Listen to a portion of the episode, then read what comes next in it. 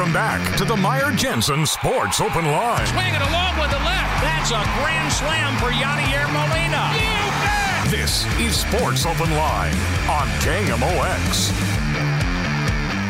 We do continue on here on a Monday night. Cardinals off today. They'll open up a West Coast swing tomorrow that starts with a series against the San Diego Padres. Cardinals offense in a little bit of a lull. Albert Pujols still two home runs away from 700. A lot to get to. Let's uh, welcome in somebody who covers the team for the Belleville News Democrat. He is Jeff Jones. You can follow him on Twitter at JM Jones. Jeff, thanks so much for the time. How are you? Doing great, man. How are you? I am good. I'll ask you the question I get asked more than any other question right now. Is there any reason to be worried about the Cardinals from a run scoring standpoint? Um, I, I think that there's some reason to be worried, only because when you looked at how successful they were in August, that was a team that had a lot of players clicking all at the same time. You know, outside of Goldschmidt and Arenado, you also had Corey Dickerson hitting about 430 for the month of August. You had Lars Nootbaar back with a vengeance coming out of the All Star break.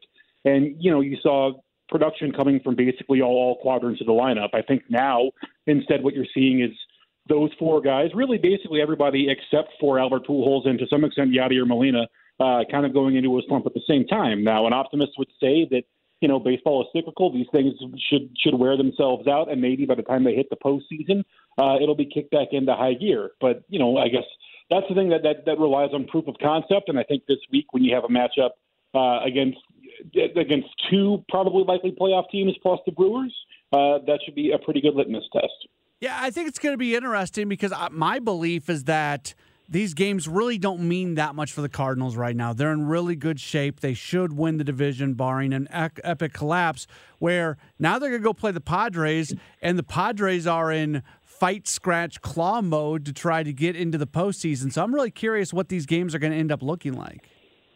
Yeah, I do think there's something to you know when you're playing Cincinnati and you're playing Pittsburgh, the the, the risk that you could play down to the level of an opponent. I do think it's something that that teams struggle not to fall into, even you know, even if they say all the right things and even if they do all the right preparations. So maybe there's a little bit of you know rising tide lifting all boats happening this week. But definitely the Padres, if nothing else, are, are going to be a team that, as you said, is really trying to you know sew up a, a playoff spot. So the Cardinals are going to have to come in on their toes and and do what they can to sort of kickstart the offense as quickly as possible. Do you think it's challenging for a manager, and Oli Marmol's in his, his first year doing this? Is it challenging for a manager to kind of handle having a fairly large lead in the division in the final few weeks of a season?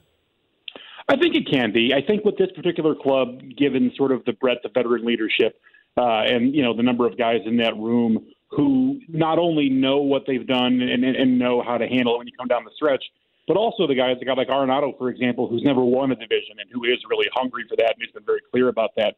I do think that you know the makeup of the room helps a lot. And Oli, to his credit, has not once shown this season, I think, you know, to not be up for the moment or, or, or to even, you know, have even slightly big eyes in, in you know, in, in the face of a big moment of the season. So I think broadly it can be with this particular group. I'm not so sure that's as much of a concern. What's it like for you as you sit here? I mean, just – the storylines, the narratives this year, the Wainwright uh, Molina, the pool. I mean, there's so many things going on, and we're seeing history made on like a nightly basis, and the crowds are, are incredible. It's just, it, it feels like on a nightly basis, here we are watching history. You know, it's a little bit shocking when I sit down uh, and I, I do my pregame prep and the things that I'm sort of making notes of in my notepad, you know, to keep track of throughout the game a little bit of it has changed now that, that Wainwright and Molina have gotten to their record battery start, but making a note of how many home runs Albert has just in a notepad so I have it immediately at the front of my mind, making a note of what number start it is, of, of these records that might be coming up, and just sort of taking in all of the environment while at the same time, you know, trying to cover the team and trying to keep the season uh, in, in its proper perspective. It definitely has been. This is this is my fifth full season on the beat. It, it, it's been unlike any other for sure. Uh, and I don't know that you could ever really duplicate this. I don't know how many teams would have at least two Hall of Fame players guaranteed to be retiring at the end of you know at, at the end of a season, uh, with a third whose whose future is uncertain, and to have all that happening at once in the midst of a pennant race is uh, overwhelming. Maybe is too strong, but it's maybe not that far off. Jeff Jones covers the Cardinals for the Belleville News Democrat, continuing to join us here on Sports Open Line. I think it's really uh, interesting that they're playing the Padres because the Padres make the big splash and, and, at the trade deadline, and they've been a big splash team over the last few years. Whether it's the money they've spent in the offseason, whether it's kind of going against the industry trend and uh, not playing around with service time and just letting players be up from the beginning, and it kind of it hasn't worked out for them. And then you have the Cardinals who go make uh, the the more conservative move moods they tr- moves they try to uh, fill up the spots where they need the most improvement, and the Cardinals are getting more out of it. I, I just I, to me, it's kind of fun to look at the way these two teams have done business and what you've seen the results of it with the Cardinals and what you've seen uh, the results of it from the Padres.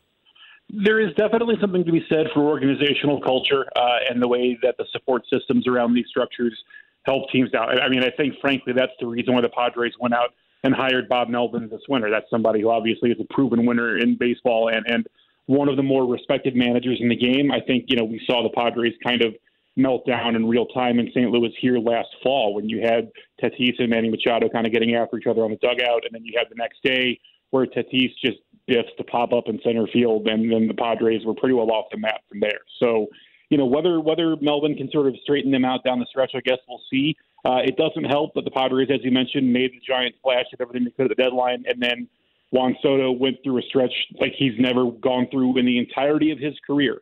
Uh, over the last two weeks has has been just completely ineffective and given them basically nothing. Now, did they trade much off of their roster for this season? No, they didn't. I, that that was a large part of that deal was giving up, you know, mostly futures for Soto, but when you make that kind of move, that kind of enormous splash, which the Padres have not been shy about making, uh, and then there's a stretch where it looks really rough, that can make for some tough comparisons, especially if the teams you're chasing are succeeding after having, you know, pointedly chosen not to do that. It's interesting. You go back though. I mean, they they gave a lot of money to Eric Hosmer. He's not there anymore. They gave a lot of money to Fernando Tatis. We know what's going on with him. Uh, they make the move for Soto. They give up a lot of prospect capital to get him. He hasn't produced. It's it, there's obviously some moves that have worked for him. It's not like nothing has worked, but there's some high profile moves in there that uh, whether it's short term results like Soto or long term results uh, haven't quite worked out. Yeah, I mean, there's something to be said for having the right mixture, right? As, much as we sort of drill down baseball to the measurables and, and we drill down baseball maybe to its essential components there are some things that are really hard to quantify, and that I think is what makes the game appealing to so many people. Is that you know, as much as we should be able to anticipate what the most likely outcome is in a given situation, you know, you you, you ran a neutral baseball season a thousand times. Here's the outcome you're going to get, and that makes X decision the right decision over Y. All of those things can be true, but at the same time, you don't run the season a thousand times. You run it once. And if the mix isn't right, if the vibe isn't right, if there's just something a little bit off, it can really put some dust in the gears and, and you can have a team that looks on paper like it should be a real World Series contender, and they're the Padres, where they're really fighting to get in the playoffs down the stretch. Yeah, it's uh, baseball's uh, the depth is sometimes just as important as high end talent in baseball, and then uh, everything else that goes along with it. And being in the same room with people for 162 days. It's uh, there's a lot going on there. Jeff, uh, really appreciate you taking some time. Encourage people to uh, read you in the Belleville News Democrat. Uh, follow you on Twitter at JM Jones, and we'll see you at the ballpark when uh, the team returns.